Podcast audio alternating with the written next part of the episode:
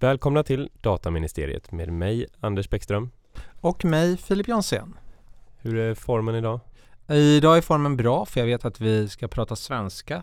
Ja. ehm, Förutom mina anglosaxiska svengelska uttryck. Ja, de kommer vi nog aldrig undan med. Och vi har eh, docent Stefan Larsson som gäst idag.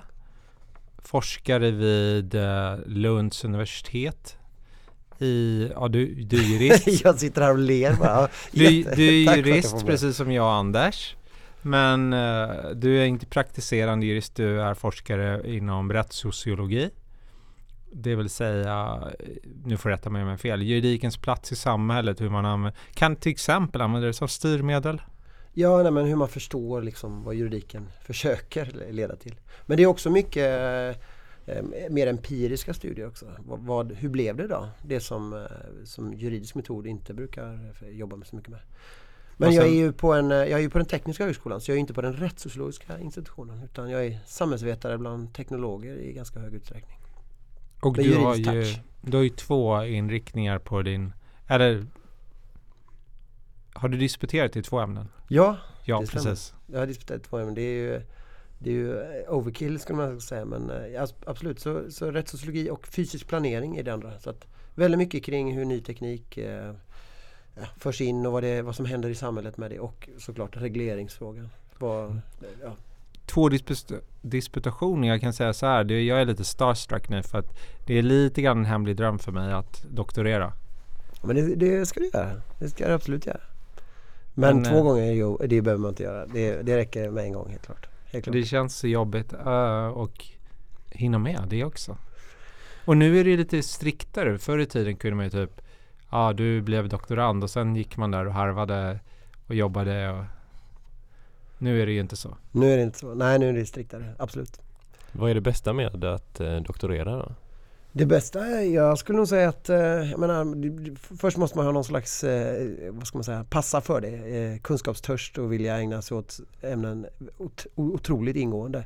Det är ju det, är ju det, det som är lyxen i det helt enkelt. Att man kan, jag menar, är man i, i, i arbetslivet och i, eller i en organisation eller en myndighet då sveper ju hundra och åter hundra frågor förbi. Och så får man lösa dem liksom snabbt antar jag, tänker jag jämfört med forskarvärlden. I forskarvärlden så kan vi faktiskt ha lyxen att nej, just den här frågan, den tycker jag är fantastiskt spännande. Så nu ska jag läsa allt som har skrivits om det, exakt var forskningen befinner sig och jag, och jag ska ta åratal på mig liksom. Det är ju en lyx i sig liksom. Man gäller- måste gilla det också såklart. Och på juridiksidan, vad var ditt ämne där?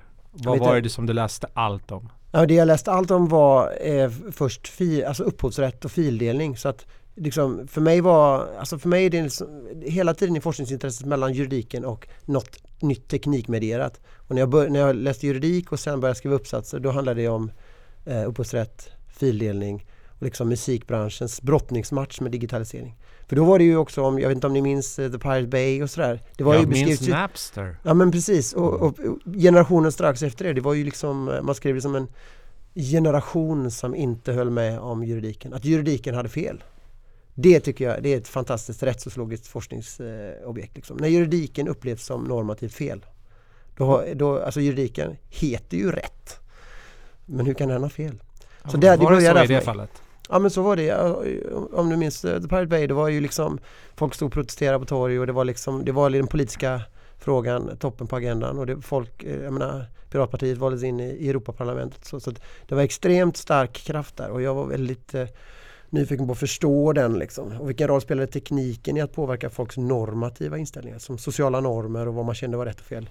Vilken roll spelar tekniken i det då? Och Vad- hur skulle juridikens svar bli liksom? Hur ligger vi idag tycker du? Idag har vi ju må- många streamingtjänster. Vi har Spotify, Tidal, Apple Music. ehm, jag tror det finns ytterligare någon.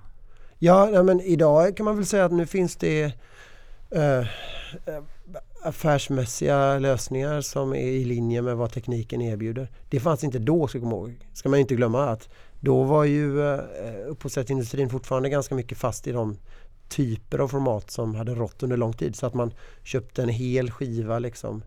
Eh, och hur den skivan var uppbyggd, så var det bara liksom. Det var inte så att man kunde köpa en låt liksom. Dessutom var det ofta något fysiskt, man såg CDn som liksom en grej. Men sen kom MP3-erna, delningen av det och då var det liksom användaren kan man ju förstå då, liksom tyckte inte att, det finns ju inga, finns ju inga jag, kan inte ens, jag skulle inte ens kunna köpa det om jag ville det i det här formatet. Så att Pirate Bay-rörelsen och det ledde ju delvis till att påverka musikindustrin och liksom eh, ägarna av rättigheterna till att faktiskt ja, sätta sig till bords med de nya aktörerna som Spotify och andra. Att de, så att det gick att bygga tjänster som, som faktiskt hade material i sig. Så att jag, då såg jag ändå Pirate Bay som en föregångare som liksom via liksom sin högljuddhet beredde marknadslösningar.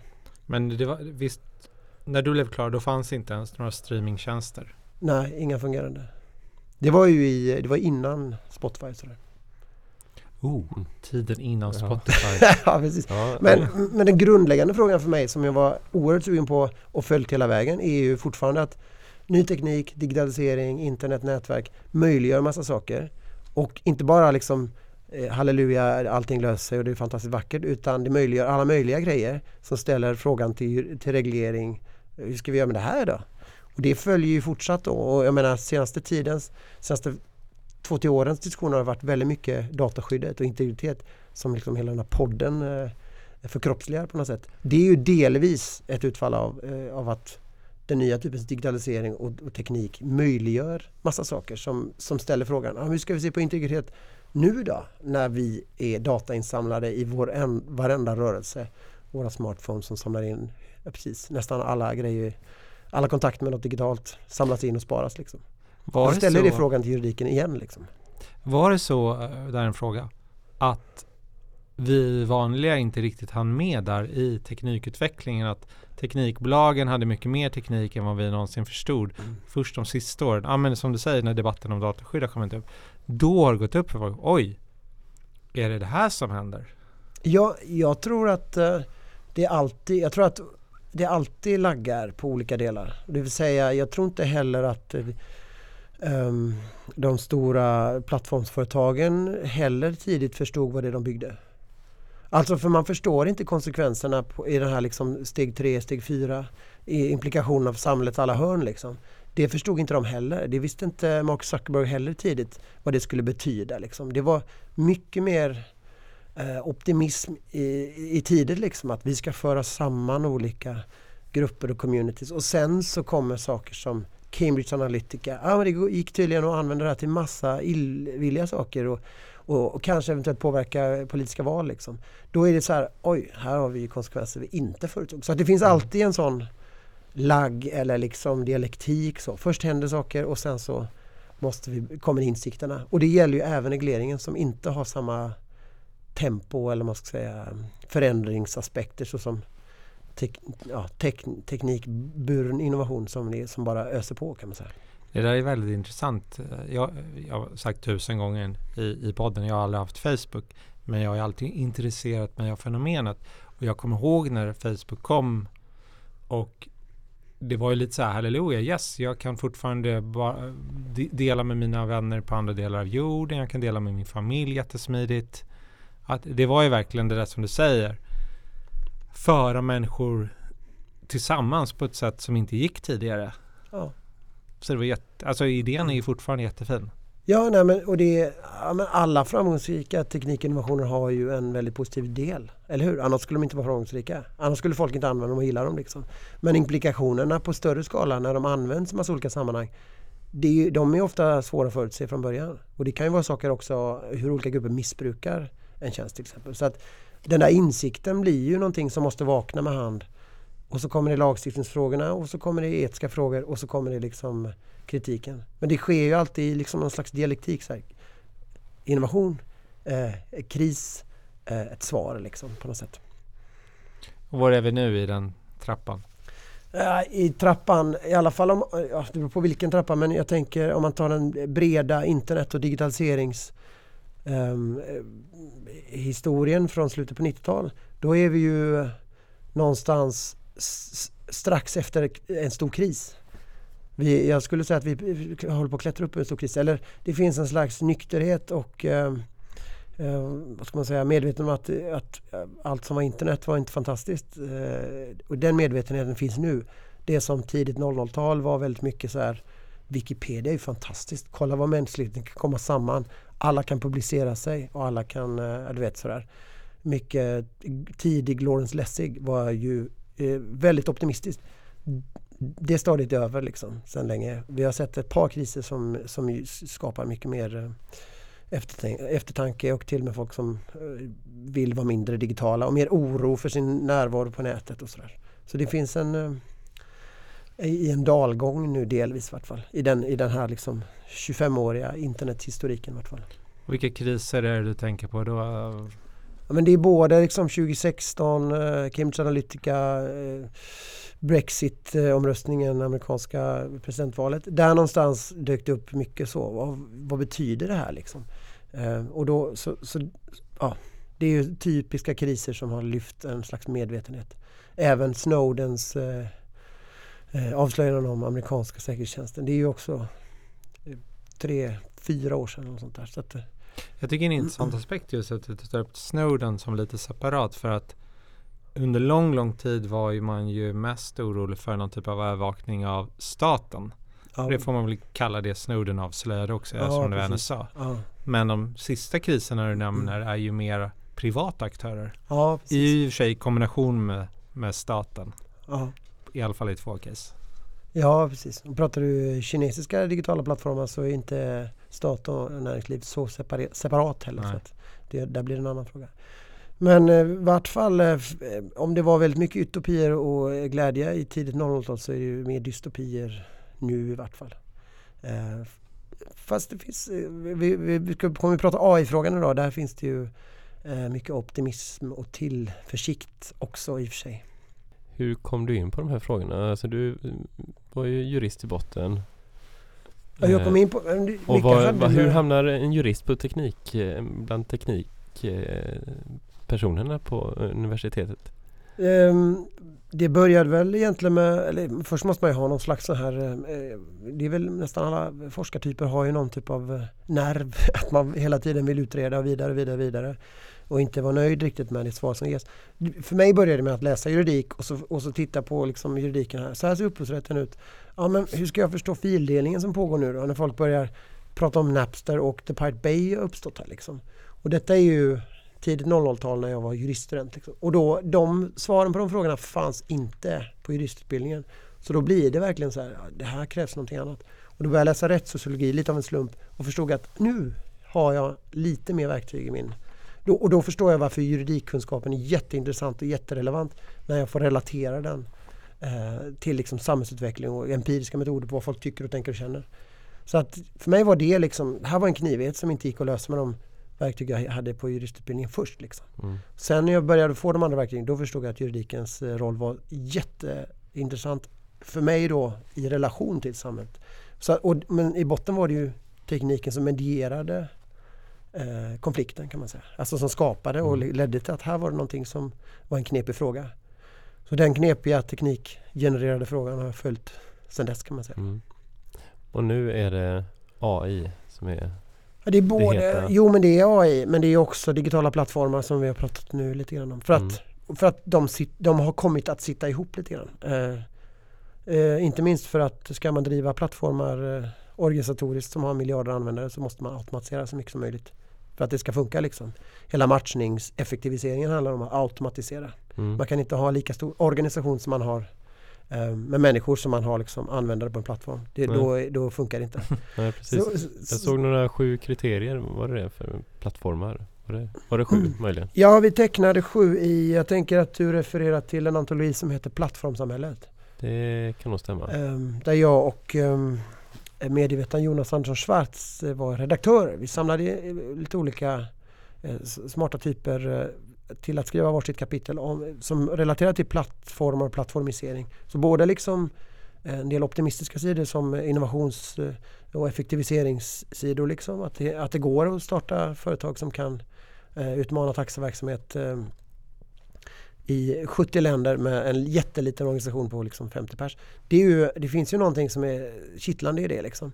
Samtidigt som man vänder på steken. Okej, okay, vad betyder det för skattebaser i olika länder? Vad betyder det för eh, anställningsskydd i de här 70 länderna då? Då vänder man plötsligt på steken. Så då samlade jag och Jonas eh, eh, lite olika tänkare till att skriva om det. Och för att försöka definiera och summera vad vi menar med digitala plattformar så pekar vi ut sju olika kriterier. Vad de eh, mest centrala handlar ju om skalbarheten då. Alltså det, det, finns det ingen skalbarhet så blir det inte intressant. Krävs det tio personer för att sköta tio användare så, så blir det ingen digital plattform riktigt i den meningen vi, meningen vi är ute efter. Men skalbarheten kräver också automation då, och då blir det någon slags algoritmisk sortering oftast då. Så att typ att var och ens Facebookflöde är individuellt anpassat. Det är ju då Facebook är, fungerar och är bra liksom. Det vore inte Facebook om det var samma flöde hos alla. Liksom. Det vore mm. inte roligt för alla de här två miljarder användarna om vi hade samma flöde. Liksom. Och skulle det vara ett nationellt flöde, ja då har vi liksom egentligen statlig television kan man säga. Så att, eh, att det är individuellt relevant kräver enormt algoritmiskt sorterande vilket hänger ihop med skalbarheten. Så vi pekar ut några sådana kriterier mm. som är helt relevanta då, för, för att förstå digital, digitala plattformar och plattformisering kan man säga som organisationsprincip. Så skillnaden där mot podden är det krävs två gör den här podden för två lyssnare. Mm. Ja. Det är två och två. Vi måste automatisera det här ja. mycket mer. Ja, Lite kraftverk över det. Vi mm. ställer några robotar här bara. Ja, ja. precis. Det hade varit fantastiskt. Men samtidigt så för att er podd ska liksom nå sina lyssnare så behöver ni liksom sätta den i en, i en eh, poddmiljö eller appen måste hittas någonstans och den appen administreras kanske av Apple eller Google. Liksom. Då har de möjliggjort det liksom. Så att de, de möjliggör massa saker också såklart. Då. Vilket är intressant att förstå. Samtidigt som mm. Apple då till exempel sätter policyn för vad, hur appar får se ut i sin App Store. Liksom. Då blir de ju någon slags policy makers i någon, eh, i någon mjuk mening. Eh, och de kan också säga vilka appar som inte får finnas där. Vilket blir en slags reglering genom kod kan man säga då. Som återigen Lawrence Lessig skrev om eh, tidigt. Men då får man ju hoppas att de här eh, policyerna är bra. Ja precis. Och där, eh, ja, där finns ju massa olika debatter runt det och vissa tycker ju inte Tycker att de är ad hoc ibland. till exempel. I alla fall kring de kniviga ämnen som, som, eh, som kan vara politiskt känsliga som eh, sex, nakenhet och sådär. Där, gränsdragningarna där är, är ofta mer kulturellt betingade. Det vill säga det, nakenhet accepteras olika i olika miljöer. Och eh, om då Apple bestämmer det från amerikanskt håll så kanske det spelas ut konstigt i andra delar av världen. Du vet sådana här typer av kulturella aspekter. De blir ju lagstiftare i någon mening. Det tycker inte jag, jag säger inte hur Apple ska göra, jag säger bara att det är ett intressant fenomen för att det sätter marknadens förutsättningar för alla som bygger appar helt enkelt. Hela det, världen. Det mm. På planetär skala.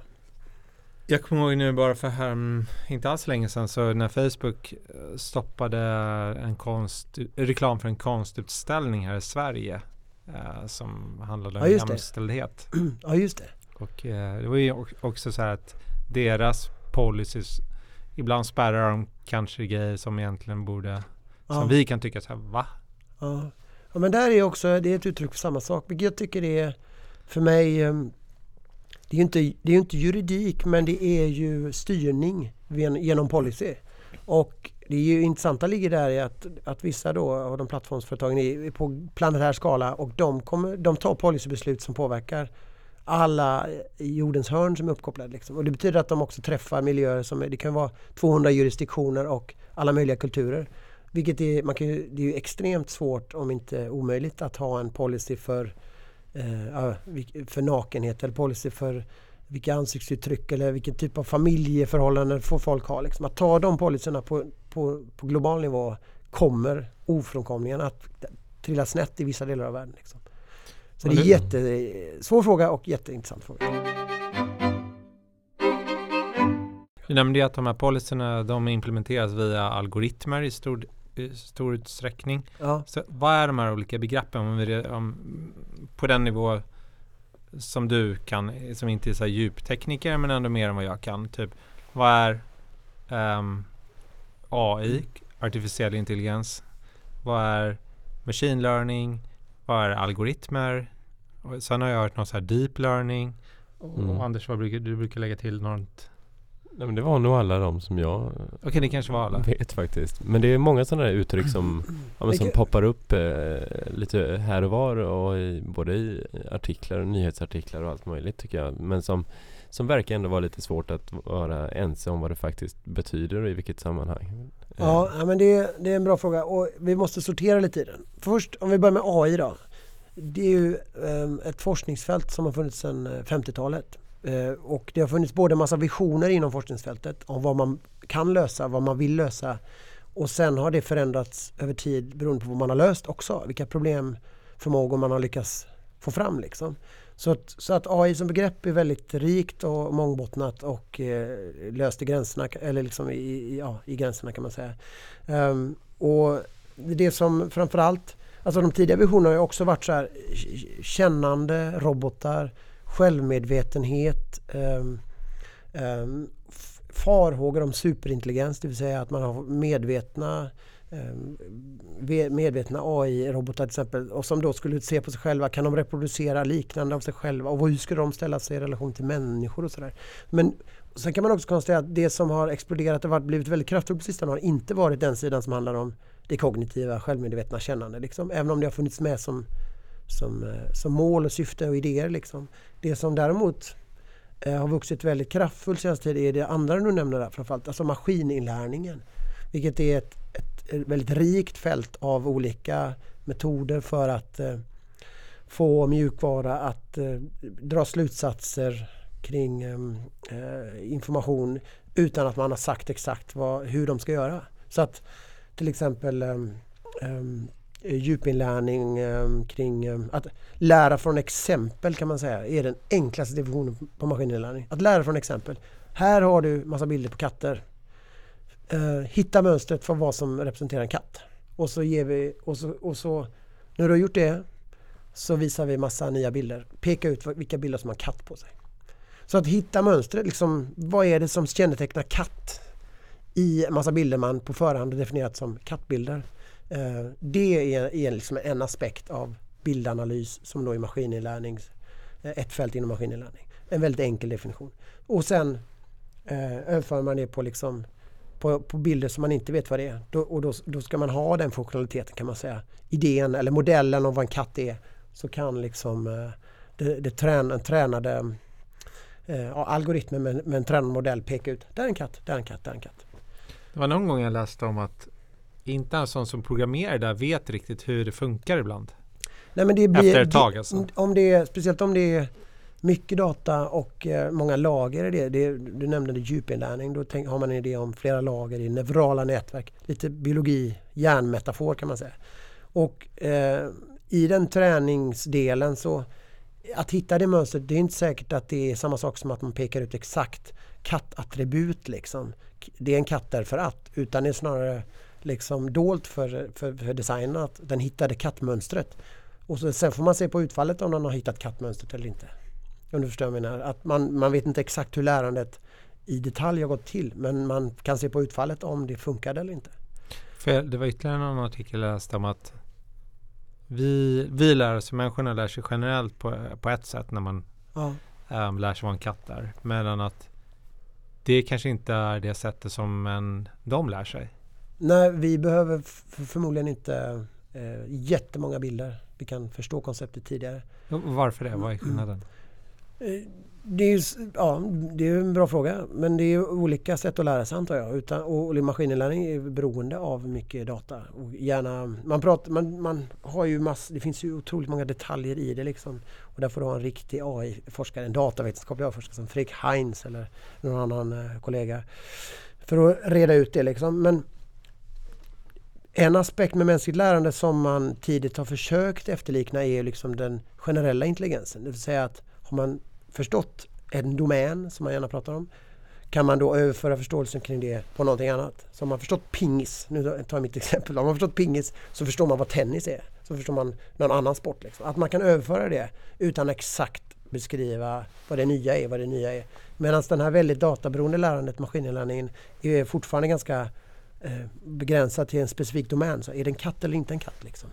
Det är inte så att man eh, kan eh, generiskt eh, nå liksom en, en, en, högre typ av intelligens och förstå an, helt andra sammanhang bara för att man har fattat det första sammanhanget. Människan är väldigt bra på det, den här liksom generella intelligensen. Medan eh, det maskinella eller liksom det autonoma och maskininlärningslärandet är, är, inte så bra på den här översättningsbara nya domäner i intelligensen. Men väldigt bra på där det finns mycket data att hitta mönster i. Så det finns ju även forskare som försöker separera, alltså intelligensbegreppet kan ibland eh, beskrivas som att det stör definitionen lite grann. Eh, och det finns forskare som utvecklar det och säger att kanske är det onödigt att prata om artificiell intelligens för mycket av, mycket av det som är kraftfullt idag. Det vill säga det som är kraftfullt idag är mycket mer hitta mönster och kanske prediktivt förstå utifrån en stor datamängd eh, liksom, eh, fortsättningen på det mönstret. Eh, lösa komplicerade problem eh, som har med data att göra men inte så mycket det som har med intelligens att göra i vår andra generella förståelse av intelligens, det vill säga självmedvetenhet och känslor och så. Det har inte dagens AI så mycket med. Det är inte där det är kraftfullt utan det är snarare den här lösa avancerade problem med mycket data. Så kanske borde man, menar vissa då, äh, prata mer om liksom autonoma gens eller liksom äh, att man har självlärande aspekter och um, en autonomi, fokusera det istället. Så, så att autonoma produkter eller autonoma verktyg snarare än en, en AI. Liksom. Men vilket är det som eh, lagstiftaren är orolig för? Alltså för det poppar ju upp mycket just det här med etik. Vi måste sätta upp ja, ja, regler och lagar kring det här. Ja. Och, eh, så är det ändå maskininlärningen som lagstiftaren är orolig för? Eller är mm. de oroliga för ja, Skynet? Eller? det beror på lite hur man lyssnar på det för debatten är väldigt eh, spretig och det finns um, Folk i gemen kan nog inte separera all, allt det här utan man kan vara orolig över allt möjligt och det finns ju även de forskare som är, pratar mycket om superintelligensproblemet. Eh, det vill säga maskiner som skulle få självmedvetenhet. Mm. vet, um, om man drar funktionaliteten väldigt långt ut och tänker sig att det kommer dit. Så den oron finns ju även hos forskare. Jag har väldigt svårt att bedöma den däremot. Däremot kan jag mycket mer, jag har mycket mer, ehm, jag är mycket mer praktiknära och tycker att det finns några praktiska eh, vad ska man säga, exempel där det har gått snett som är på mycket mindre eh, ja, på mycket mer marknära nivå som fortfarande har med maskininlärning att göra och automation att göra och automatiserat beslutsfattande att göra som är som lagstiftaren delvis oroar sig för och som man, man bör titta på. Vilket också har lett till, eh, som man kallar det, kritisk AI-forskning som har tagit fram lite grejer kring eh, hur är det med bias, det vill säga skevheter i data. Eh, finns det, det har funnits lite uttryck för liksom diskriminerande utfall, typ anställnings, vad ska man kalla dem, ehm, anställningsrobotar som man, där man ska försöka hitta mönster i Eh, eh, jobbsökandes data och, och träna upp en, liksom en, en algoritm för att välja de bästa kandidaterna. Och så finns det exempel där det har gått himla snett och, det, och egentligen bara blivit helt skevt baserat på, på att, eh, att de letar efter manliga kandidater. För att träningsdatan har varit skev. Så att det finns den här bias-frågan som är, då, som är en slags fairness eller rättvisefråga. Men det finns ju också um, black box-frågan, det vill säga det, det, är väldigt svårt att bedöma vissa applikationer i sig. Liksom. Så att, att svårigheten att bedöma är en, ett problem i sig. Um, vilket också hänger ihop med ansvarsfrågan som är en tredje som fråga som man ibland pratar om. Eh, hur ska man, när det går snett då, vem ska ha ansvaret om vi inte riktigt förstod hur det gick till? Eh, mm. Så att eh, alla de tre frågorna är sånt som vuxit fram i en lite mer samhällsvetenskapligt förankrad kritisk forskning. Vilket också informerat de etiska riktlinjerna som ofta har dykt upp. Men den här... Uh, det finns ju några kända fall med där uh, det har blivit fel, där de har blivit väldigt um, diskriminerande. Ja. Men människor är också diskriminerande. Så ibland kan man undra, så här, är, är, är den här, uh, vad det nu är då, algoritmerna som har lärt sig någonting, mm. är de bättre eller sämre än en vanlig människa? De kanske ändå är bättre, men det, ändå lyfter man fram det som att det är något jättehemskt. Ja, nej precis. Men vi ska inte eh, man måste ju förstå vad det är som är problemet innan man eh, liksom såg eh, och inte såg allting bara för att det råkar vara en, en nyhet. för människor. Jag tycker att några av de mest intressanta problemen är ju egentligen när det är samspelet mellan en, en lärande teknologi och samhället. Där samhället är skevt. Så att ibland i vissa av de här exemplen som dykt upp så är det ju samhället som först står för skevheten. Typ um, Ehm, ett exempel med en, eh, en jobbrekommendationstjänst som automatiserat liksom skickade jobberbjudanden till alla till användare. Då eh, visade det sig när, när några forskare tittade på den att, att den gav i högre utsträckning högavlönade jobb till manliga kandidater och, och med lägre lön till kvinnliga kandidater. Vilket först ser det ut så här, men det här är ju diskriminerande. Det är könsdiskriminering. Det är utfallet. Och om man tittar på hur den är byggd så är det förmodligen inte så att den är designad för att vara diskriminerande utan då ligger förmodligen problemet i att arbetsmarknaden är diskriminerande i sig. Liksom. Så att då är det, då är man tillbaka till datafrågan egentligen. Vad finns det i datan? Hur fördelar den sig? Ja, om jobbmarknaden är diskriminerande så kommer den frågan bli en knepig fråga om man automatiserar en tjänst baserat på den datan. Det vill säga att, eh, och den är ingen enkel fråga. Jag tänker att det är inte bara så enkelt som att ja, men då måste vi ha representativ data så löser sig problemet. För det är snarare så att en representativ data representerar en skev värld. Liksom. Och om världen är skev då blir frågan så här ah, Okej, okay, men ska man peta i rekommendationstjänsten då? När och när ska man peta? Vem ska ha ansvar för det? Eh, ska man försöka bidra till en bättre värld som är mindre diskriminerande? Så att man jämkar en skev arbetsmarknad eller inte. Så de frågorna är ju jätteintressanta tycker jag. Men då blir det mer så här, då blir det mer en tillsyns transparensfråga. När ska vi upptäcka att det här sker liksom? Och en ansvarsfråga. Kan det vara så att den reproducerar? Kan det vara så att till och med förstärker en skevhet? Om den förstärker, lägger till, adderar liksom. Då blir det också väldigt mycket en ansvarsfråga för den automatiserade tjänsteleverantören. Och, och som Anders säger, det kommer mycket guidelines. Går det att idag skriva ett regelverk eller lagar som, som blir effektiva och träffar det vi vill att det ska träffa? Eller jag vet inte hur jag, ens hur jag ska formulera mm. frågan. Ja, jo men det, det, går, säger jag. Och därmed har vi löst problemet. Nej, jag, jag, skulle säga att det där är en diskussions... Det är en politisk och en forskningsfråga. Och dessutom är delar av frågorna redan reglerade. ska vi inte glömma. Om vi tittar på till exempel um, um, EU-kommissionens... Uh, EU-kommissionen har en expertgrupp för, för AI som har tagit fram etiska riktlinjer för tillförlitlig AI publicerat förra året. Så de har tagit fram, eh, de säger så här, en tillförlitlig AI ska vara laglig, den ska vara etisk och den ska vara robust. Så tre områden så. Och så tittar man i rapporten och säger så här, ja det lagliga förutsätter vi så att det ska vi inte riktigt eh, problematisera här. Vi problematiserar framförallt det etiska. Och i det etiska partiet så har de sju punkter som är viktiga. Varav en handlar om privacy och dataskydd. Det, vilket är väldigt mycket en regleringsfråga, eller hur? Eh, sen finns det antidiskrimineringsfrågor och det är ju väldigt mycket reglerat egentligen också. Eh, och sen finns det transparensfrågan som är mycket knepigare och som inte riktigt är reglerad rakt av. Så, att, så frågan är egentligen så här, det, det, mycket av det här är reglerat redan liksom. Framförallt det som har med eh, delar av dataskydd att göra liksom. Eh, Medan andra frågor är sådär, det är reglerade fast frågan är hur regleringen ställer sig i relation till lärande, eller automatiserade och lärande tjänster. För det är inte säkert att översättning eller tolkningen just av teknikens möjligheter alltid är enkel att göra.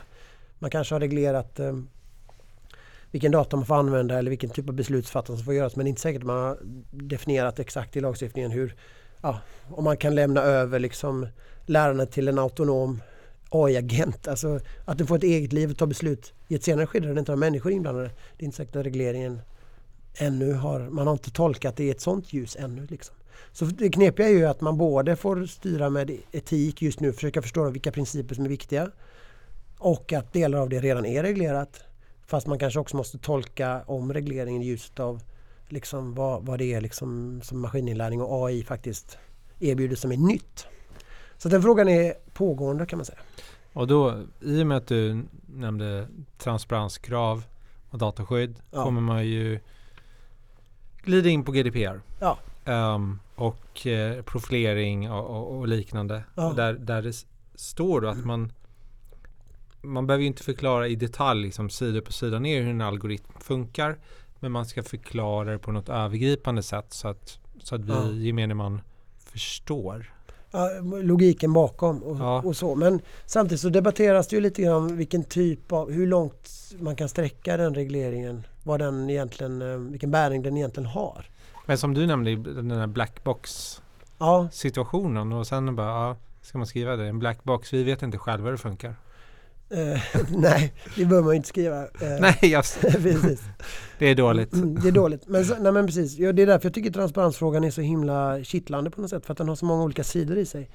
Och det, en av de sidorna är ju också att även om man, liksom har, även om man eh, som datavetenskaplig designer av ett system fattar statistiken och liksom lärandeprocesserna bakom så är det inte det alls samma sak som att beskriva det på ett fungerande sätt eh, för en användare. Eller på ett sätt som funkar i ett juridiskt sammanhang. Utan den beskrivningen är en slags översättning av någonting mer matematiskt eh, programmeringsartat. Liksom. Så bara den översättningen och liksom translation, lost in translation är ett bra begrepp där. Det kommer ju att formulera om eh, hur, hur sakerna funkar när man beskriver det i ett användartal eller i, i liksom ett beslut eh, för en slutanvändare. Så det, det tycker jag är en del av det här liksom, eh, den mjuka utmaningen av att faktiskt översätta vad lagen försöker åstadkomma eh, och hur en, en algoritm fungerar och, och presentera det i ett rättsligt eller liksom bara ett användarsammanhang. Den översättningen är också en sån utmaning. Jag tycker ändå Jag tycker om man tar lite enklare fall Ja, Typ kreditbeslut ja, De sker ju automatiserat i stor utsträckning ja, Och sen har du alltid rätten att ifrågasätta det och få en ja, manuell eller människa som tittar på det. Jag tycker det, det känns ändå som en ganska bra reglering. Så att, för att det är också användarperspektivet är att man vill ju ha sitt beslut snabbt ja, om man, kan, om man får ja. ja precis. Ehm, och, och, och då kan du ju få det. Om, Ja. du, om du behöver låna till någonting. Eh, du står i, ska köpa en bil eller Mm. vad det nu må vara. Mm. Det är, och då, det är ganska lätt. Men sen finns det ju såklart de här äh, mer avancerade fallen där jag tror det börjar bli svårt att förklara för, för, för mig Ja. att, hur det funkar. Problemet är väl, eller en utmaning som man kan tänka sig är väl också när även handläggaren inte förstår, om man har handläggare inbakad. Eh, man kan tänka sig också att man har ehm, ehm eh, profilering eller riskbedömning av någon där man har eh, datakällor som man har eh, fått från en tredje part eller fjärde part. Liksom. Eh, och då skulle kanske inte ens handläggaren eller den som, som utsätts för beslutet förstå. Så att det blir så här computer said no problem. Kunde man ju tänka sig. Så att man ska nog försöka också se över sina användningsområden så att man hela tiden har en möjlighet till en vettig överprövning eller en vettig förklaringsmodell ändå. Liksom, så gott det går. Liksom. Man kan ju tänka sig att det i worst case är så att ingen inblandad egentligen fattar vad som händer. Men när tror du vi får se mer automatiserade domslut eller typ motsvarande. Jag tror att eh, inte, jag tror att det finns en väldigt stor tilltro till att människor ska ta, ta de besluten. Så att det kommer finnas en tröghet mot det. Men samtidigt så får vi ju ändå i någon slags administrativ eh, myndighetsmening fler automatis- eh, idéer. Vi är mycket närmare idén om automatiserat beslutsfattande. Det behöver inte vara AI dock. Alltså det behöver inte vara avancerat lärande och en agens i själva beslutsprocessen eh, bakom. Utan det kan ju bara vara så att uppfylls de här tre kriterierna så är det, så är det ja, är det inte så är det nej. Liksom. Typ det är som, lite som en fartkamera. Ja men ja, Mm. som en fartkrama eller så eh, cykel, eh, elcykelpremien var ju, där fick ju folk besked på en timme liksom. Det var ju inte så att det satt en handläggare och gjorde en gedigen prövning utan det var förmodligen automatiserat. Och då, så att automation i sig måste ju inte alls vara något problematiskt. Men det är liksom automation, lärande och eh, prylen för agens. Där finns det någonting annat. Men Vad betyder försäkrings... agens? Ja, kör den. Ja men alltså eh, att saken kan eh, ta beslut och agera. Eh, Så att, så att, man, att det finns hos någonting icke-mänskligt. Som en agent. jag förlåt att jag använder sådana uttryck. Men, men just det att man överlåter det aktiva till någonting som är en mjukvara eller någonting annat. Eller robot eller något fysiskt. Det, där, det är ju ett ganska stort skifte. Och, och om det är en lärande process i det då, då har man lämnat över någonting vilket kan eh, väcker en del frågor. Men automation i sig och beslutsfattande behöver inte alls vara problematiskt. Jag menar, även dörren utanför liksom en, en, en affär är ju automatiserad. Den, den har en enkel algoritm kan man säga. Kommer någon förbi sensorn, öppna dörren liksom. Ja, det kommer någon Mm. förbi sensorn, nu öppnas dörren. Det som skulle kunna vara lurigt är om eh, dörröppningen ska relatera till personens bakgrund. Så att är det här en god eh, köpare? Brukar den personen handla mycket här? Ja, då öppnar vi dörren på vid gabel. Är det någon som är lite snål, inte köper så mycket, öppnar lite halvt. Liksom. Så, att, eh, så att man börjar... Kommer en väldigt kort person så öppnar den sig inte. Det- att den känner inte. Nej precis. Nej men då är det ju ett sensorproblem. Nej men just att, att det finns något föränderligt och, och, och någon slags lärande aspekt som kombinerar till individuell relevans. Då blir det ju eh, då väcks mm, fler utmaningar än bara strikt automation per några kriterier. Mm. Jag tänkte på det här med snabba beslut för där är ju Försäkringskassan har ju också gissar jag då automatiserade eh, ja, mm, handläggning Mm. eh, på så vis. Till exempel om man ansöker om eh, Mm. vab eller Ja, föräldrapenning det. och sådana grejer när Ja. det plingar till i telefonen i stort sett när man stängt fönstret. Mm. Eh, så där går det ju väldigt fort. Ja. Eh, och det gissar jag att det Nej, bygger precis, på någon men typ är- av... Eh, i- ja. Det är ju automation men rimligen inte AI skulle jag säga då. Mm. Och de har ju rimligen gjort en, det har varit en människa med i liksom de här lite knepigare bedömningarna. Vilken, vilken nivåer ska man ha på, på inkomst och sådär. Liksom. Det som är lite mer kvalitativt jobbigt. Medan sen när det är satt liksom, så är förmodligen kriterierna bara enkla. Mm. Men jag tänker att där finns ju, det är ju det också som leder till att eh, myndigheter och liksom offentlig sektor är väldigt sugna på att automatisera mer. För att det, för att det finns en effektiviseringspotential. Mm. Som då egentligen återkommer till plattformiseringsdefinitionen. Säga att Mm. man vill skala upp det man gör men inte behöva ha motsvarande lika mycket resurser till det. Var det Kristianstad som hade De, har, eh, sånt också? de var först ute kan man säga med, med fördelning av försörjningsstöd genom de kallade ju robot då. Ja. Roboten Ernst. Vilket jag tänker är lite vanskligt att kalla det en robot för det leder tankarna till AI och liksom automation och agens. Liksom att roboten tar, Mm. gör värderingar och beslut. Medan jag, jag förstod eh, deras fördelning mer som att det var så eh, preferensbaserat. Liksom. Var det Mm. uppfyllt eller inte? Betala ut det liksom.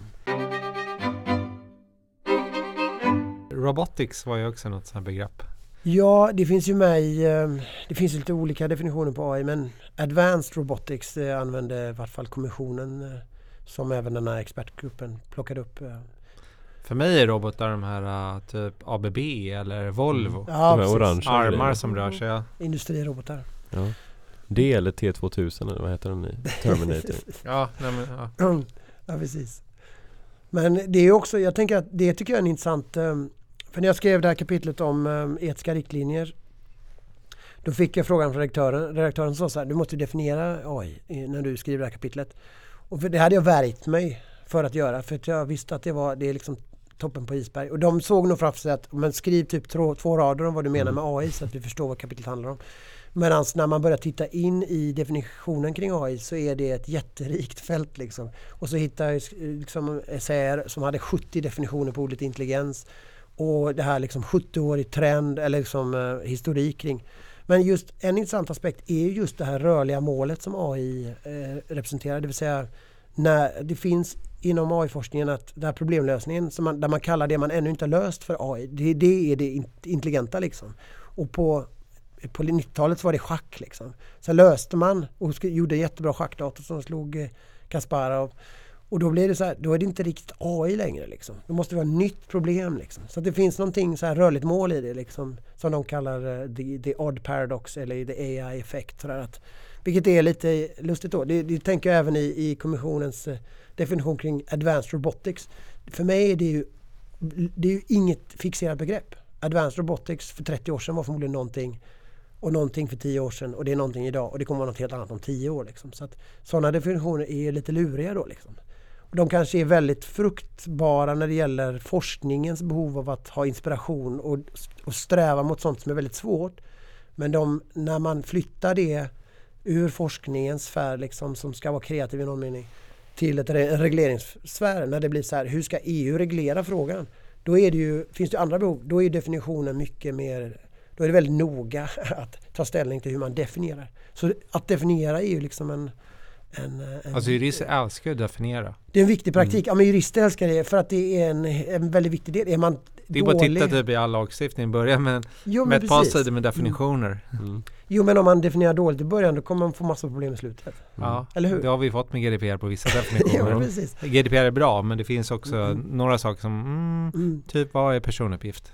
Ja men och sen är ju den juridiska eh, disciplinen väldigt mycket en definitionsdisciplin. Det vill säga, nej det är ett oskäligt avtal. Vad är oskäligt? Vi tar det till domstol. Alltså det, det, det är liksom inbyggt i rättsutveckling att definiera begrepp. Och ibland har ju lagstiftaren då eh, helt strategiskt sagt att "Ja, vi vet faktiskt inte riktigt. Vi låter det, Mm. vi tar det sen. och så Ja, definieras det, det är upp i till domstolarna. praxis sen. Liksom. Ja, precis. Men eh, Mm. Byta ämne lite, lite grann i alla fall. Eh, när det, vi pratar om dataskydd, vi pratar om djupinlärning och jag är ju väldigt för så här att världen ska bli bättre. Eller inte bara jag, de flesta. Mm. Ja, jag Sen finns det några svårt att säga undan- emot Det är det. sympatiskt. Ett, ett par undantag. Men eh, GDPR sätter ju väldigt mycket gränser hur man får använda just personuppgifter.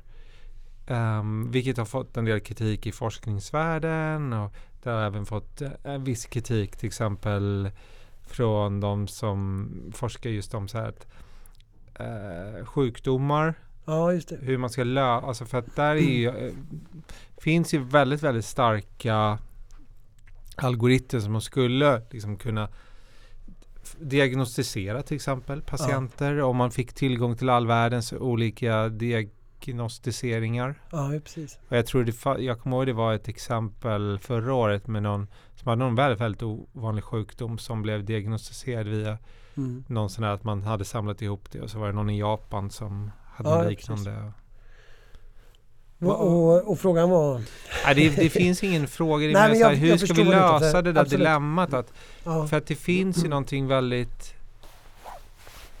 Jag skrev en fråga till dig, så the common good, liksom att vi vill, ja, vi vill det bästa för världen men samtidigt vill vi skydda individen. Ja. Och, och, hur tar man den där balansen? För att, och ska den enskilde som man lite GDPR på, man ska kontrollera sin egen data, ja. Ska man ha den rätten eller borde staten få ta datan för att vi vet, om ja. staten vet, mm. att vi kommer kunna göra det bättre för alla? Men det finns ju ändå eh, några nycklar för uh, forskningen uh, vad det gäller liksom all, det det. allmänintresset. Absolut. Uh, jag, jag, tror att det där är en, jätteviktig fråga och den inte, det går liksom inte för mig att, att ta ställning där ännu. Jag, och lyckligtvis behöver jag inte vara så normativ i det. Men, men jag kan konstatera att, att att det pågår mycket liksom medicinskt motiverad forskning som har börjat förstå också att eh, mönsterigenkännande algoritmer och, och, och liksom varianter av AI är, kan vara en, en, liksom en otroligt intressant boost till att både diagnostisera men även så här, det preventiva arbetet med att upptäcka saker innan det händer eller också hitta väldigt ovanliga saker som, som, som en mer gruppstatistisk analys inte hittar liksom, för att det är så ovanligt. Liksom. Så att det, det försvinner då. Men det, och det finns ju orsaken till att jag inte som icke-medicinsk forskare har tittat lite mer på det för att vi har precis startat ett, en forskargrupp kring, eh, det finns ett gäng medicinska forskare i Lund som är registerbaserade, alltså väldigt statistiskt tillvända medicinska forskare eh, kring liksom saker som eh, eh diabetesfrågor och även liksom eh, eh, hjärtsmärtor i, på akuten är en sån knepig fråga tydligen. Alltså att folk kommer in och säger att de har bröstsmärtor och sen så är det så här att ibland är det jätteallvarligt och ibland är det inte alls allvarligt. Liksom. Man vill vara bra på att prioritera och kan man inte prioritera så måste man ta in alla. Skickar man hem fel så kan de dö inom några dagar. Det är väldigt high stakes liksom.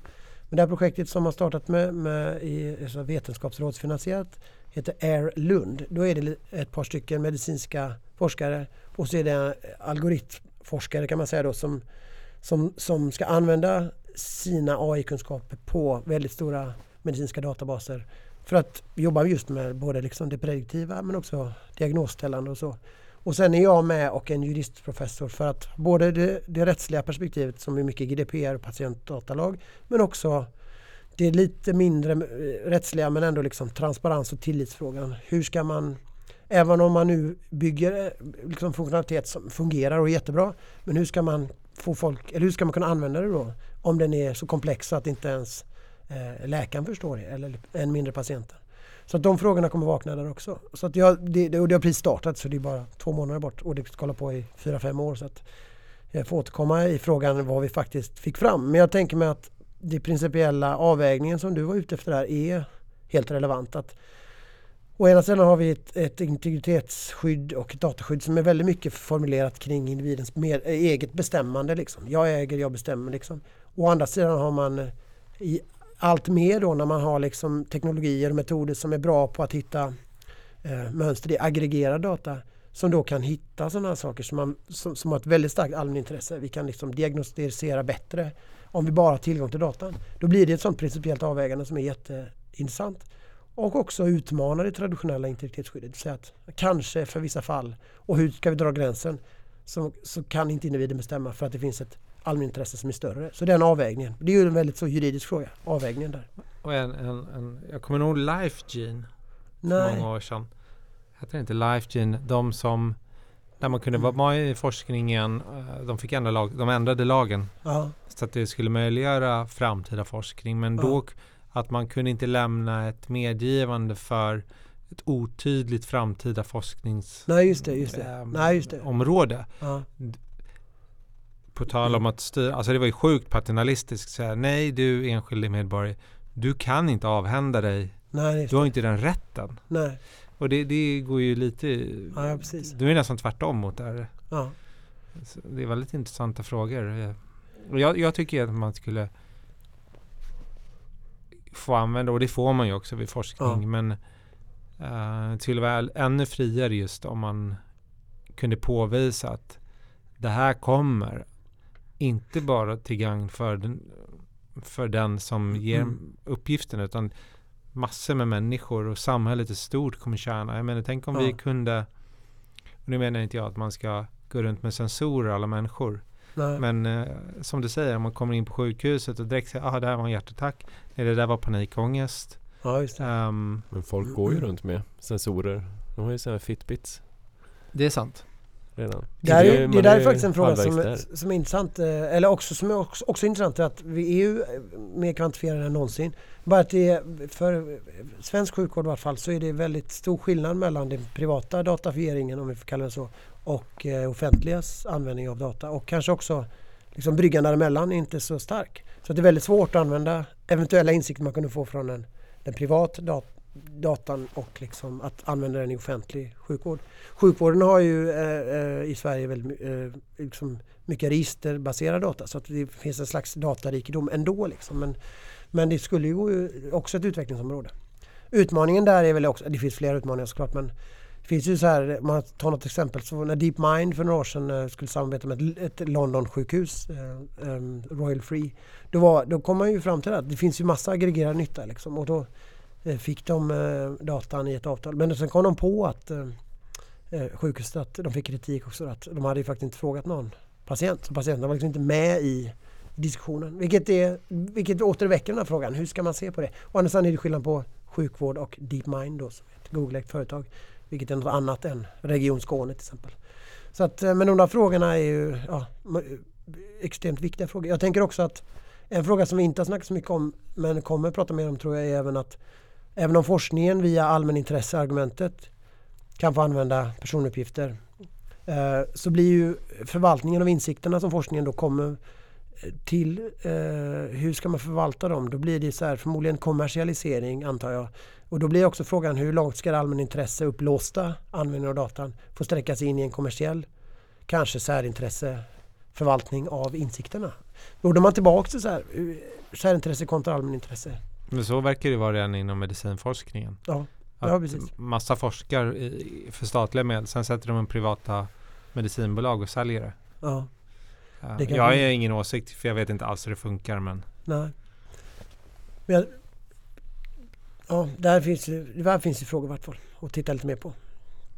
Ja, när jag, när jag läste en av dina artiklar så har jag sett att du använder ett annat ord istället för accountability och um, det är då svenska översättningen enligt dataskyddsförordningen ansvarsskyldighet. Keff! Keff var ordet. Men då har jag sett att du använder ett ord i form av ansvarserkännande.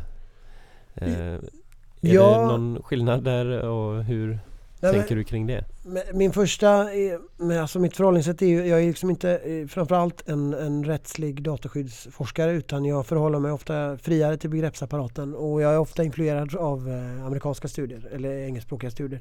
Och när det är accountability så, så är ju den typen av kritiska forskningen eh, vistas Liksom, de, de använder ansvarsfrågan på lite olika sätt. Liksom. Ibland handlar det om att kunna peka ut, ibland kan det vara så att det är intransparent användning så att man inte ens förstår hur man ska fördela ansvar. Liksom, är ans- ansvarsfrågan den är svår att sortera i. Liksom. Så för mig är inte hur liksom den europeiska dataskyddsförordningen har definierat det är inte alltid det som ska vara överordnat för mig. Utan jag, jag skruvar på begreppen lite efter fritt skön baserat på den ofta engelskspråkiga eh, vidare forskningen runt AI och samhälle kan man säga.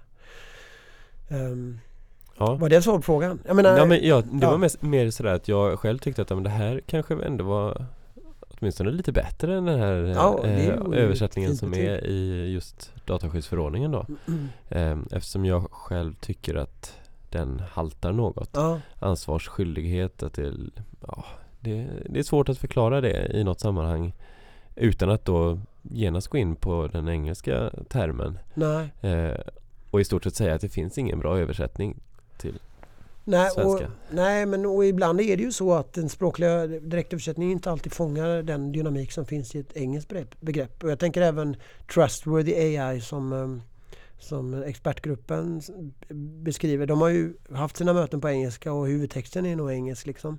Men sen när de översätter det till svenska så blir det också så här pålitlig eller ska det vara tillitsfull eller ska vara tillförlitlig? Ja, det blir tillförlitlig. Vilket för mig låt, lutar mer åt robusthet, det vill säga att vi kan lita på att typ, maskinen gör det den ska. Liksom. Medan eh, om man hade varit mer eh, tillitsfull då är det mer en medmänsklig aspekt i det tänker jag. Så att man liksom är trygg med att, eh, att liksom inte de här diskriminerande eller andra sådana här sneda sne grejer händer också. Att det är för mig en, en rikare eh, begreppsapparat. Så att det, det där brottningsmatchen tror jag finns i nästan alla sådana översättningar som kommer från ett annat språk. Mm. Liksom. Och det är klart att det då och då bör bli lite olyckligt i översättning till svenska också. Mm. Men det är väl just eh, att eh, accountable på engelska har ju liksom två innebörder. Ja. Dels att man är ansvarig på Ja. svenska och att man, som du hade översatt då, erkänner att man är Ja, ansvaret. ja. Men sen har ju engelskan också responsibility kontra, kontra accountability som också är så att eh, responsibility kanske är mer så här peka ut någon som, någons ansvar så men accountability är mer att, eh, att ta ansvar. Liksom. Exakt. Så erkänna. Så att de där nyanserna kan ju trilla lite olika. Och ibland så tänker jag som en, som, från ett forskarperspektiv så är det inte för mig alltid bra att ta det, det rättsligt grundade konceptet. För det är också bara ett försök till att göra någonting här i världen. Liksom. Så att mina begreppsapparater måste få vara friare från det känner jag.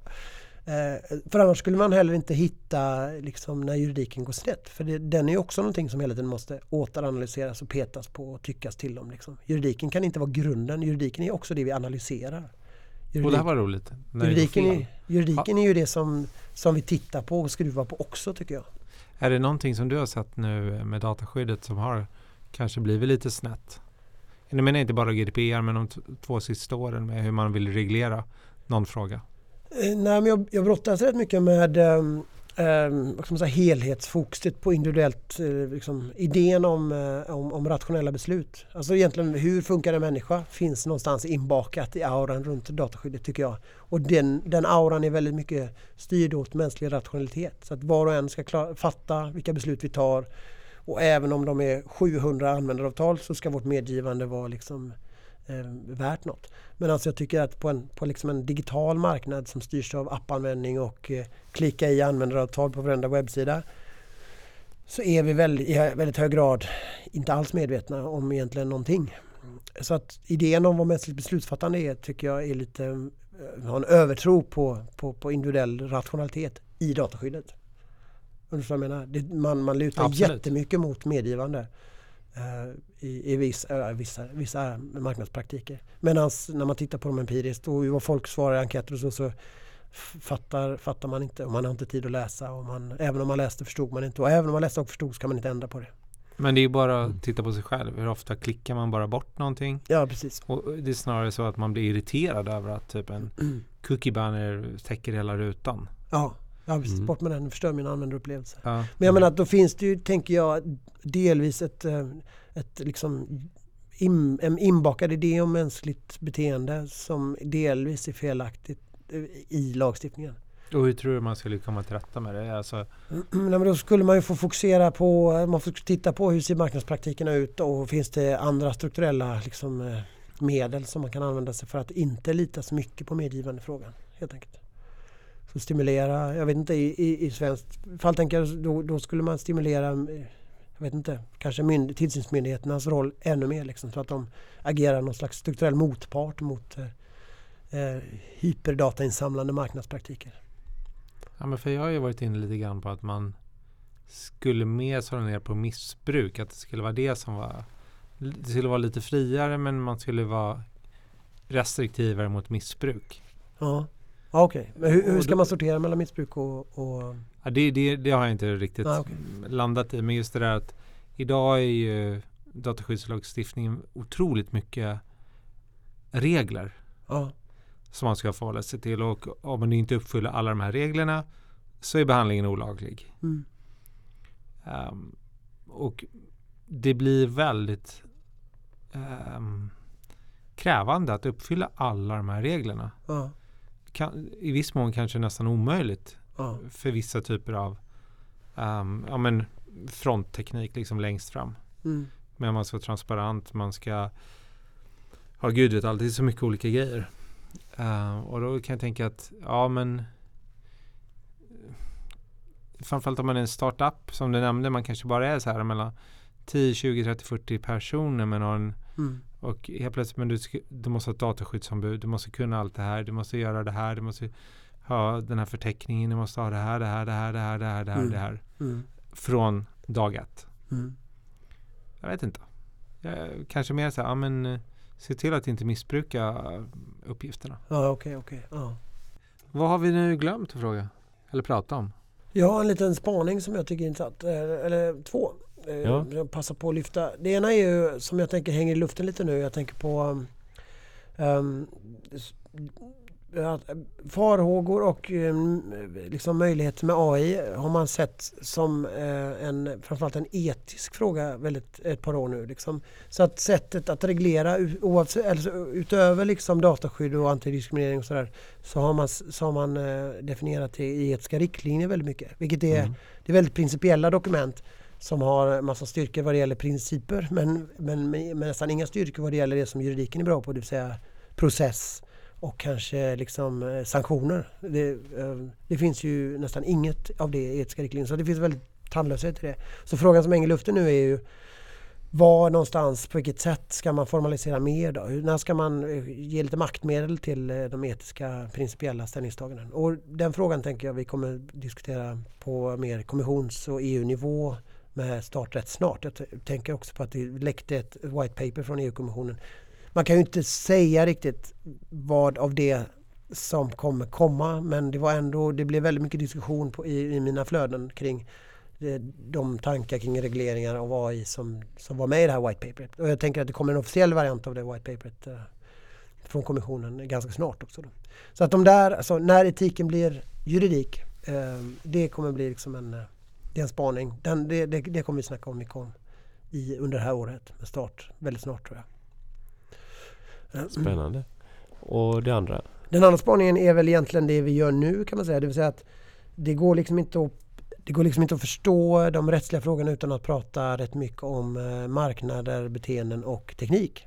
För att, eh, vilket också har återverkningar på de forskningsfrågorna just nu, tycker jag. Det vill säga att en del av de rätt knepiga frågorna kräver liksom väldigt mycket av flervetenskaplig kompetens. Så att man, man bör tussa ihop rättsvetarna med, med teknikvetarna och kanske någon typ av liksom, eh, andra samhällsvetare men även då eh, ja, ekonomer av olika slag i forskningsprojekt. Så det flervetenskapliga behovet tycker jag eh, hänger ihop med att när man ser extremt avancerad teknik hamna på marknaden ställer massa frågor kring juridik. Det är liksom inte så, in, in, liksom en, ensk- enskilda jurister kommer inte lösa alla de frågorna och enskilda teknologer kommer inte göra det heller. Eh, så, att, så det flervetenskapliga behovet är också en sån här, för mig, det här händer någonting som vi måste se en ny typ av forskningsprojekt, en ny typ av forskningsorganisering. Eh. Mm. Eh, och, och med det sagt så ser jag ändå hoppfulla tecken tycker jag med, med liksom traditionellt teknikorienterad forskningsfinansiering som faktiskt öppnar dörren för välkomnar in samhällsvetare och etiker och liksom även jurister. Mm. Eh, vilket jag tycker det är bra liksom. och det är samtidigt ett uttryck för ett behov. Så att, eh, ja, fler vetenskaplig forskning kring ja, teknikens roll i samhället. Den, eh, den, den, det spåret växer till sig och med rätta tycker jag. Och Lund går i bräschen. Nej, Lund går inte bräschen. Lund är en av spelarna, absolut. Ja. Det är inte så dumt helt enkelt med en jurist i korridoren bland teknikerna. Nej, det tycker jag inte. Det tycker jag är helt rätt. Kanske, Men kanske jag- fler. Ja, men gärna fler och hitta fler sätt att förvalta det. För jag tycker ibland, det är väl lite olika på olika högskolor men eh, eh, traditionellt sett så är även akademin väldigt sektoriserad. Det vill säga att det är inte så himla naturliga möten mellan teknisk fakultet och juridisk fakultet och sådär. Så att stimulera det mer på ett bra sätt, eh, det skulle jag efterlysa. Sen finns det några högskolor som är bättre på det än andra. De traditionella gamla, och jag tillhör ett, Eh, där är det ju snarare inbyggt i att inte få till möten medan vi är ett par stycken som då samlas i AI Lund och andra nätverk Mm. för att verkligen liksom brygga, bygga de broarna kan man säga.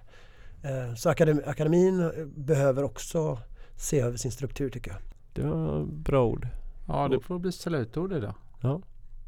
Tack så jättemycket för att du ville vara med oss här i Dataministeriet och i alla fall ge oss, tror jag, både, ja i alla fall mig, men jag tror dig också Filip, lite bättre grepp om vad AI och eh, machine learning är för någonting. Och att vi ändå har nytta Skapa av de massa här... tankar hos mig. Ja, Funderingar. Vad bra. och, jag tänkte säga att vi har nytta av de här anglosaxiska uttrycken som du alltid använder Filip. Att, eh, det är inte alltid man eh, kan översätta dem kanske. Nej. Eh, så skönt att, det, att vi får lite extra stöd i det. Eh, men som sagt, tusen tack eh, och eh, tack alla ni som har lyssnat för att ni har lyssnat på oss igen. Ha det gott!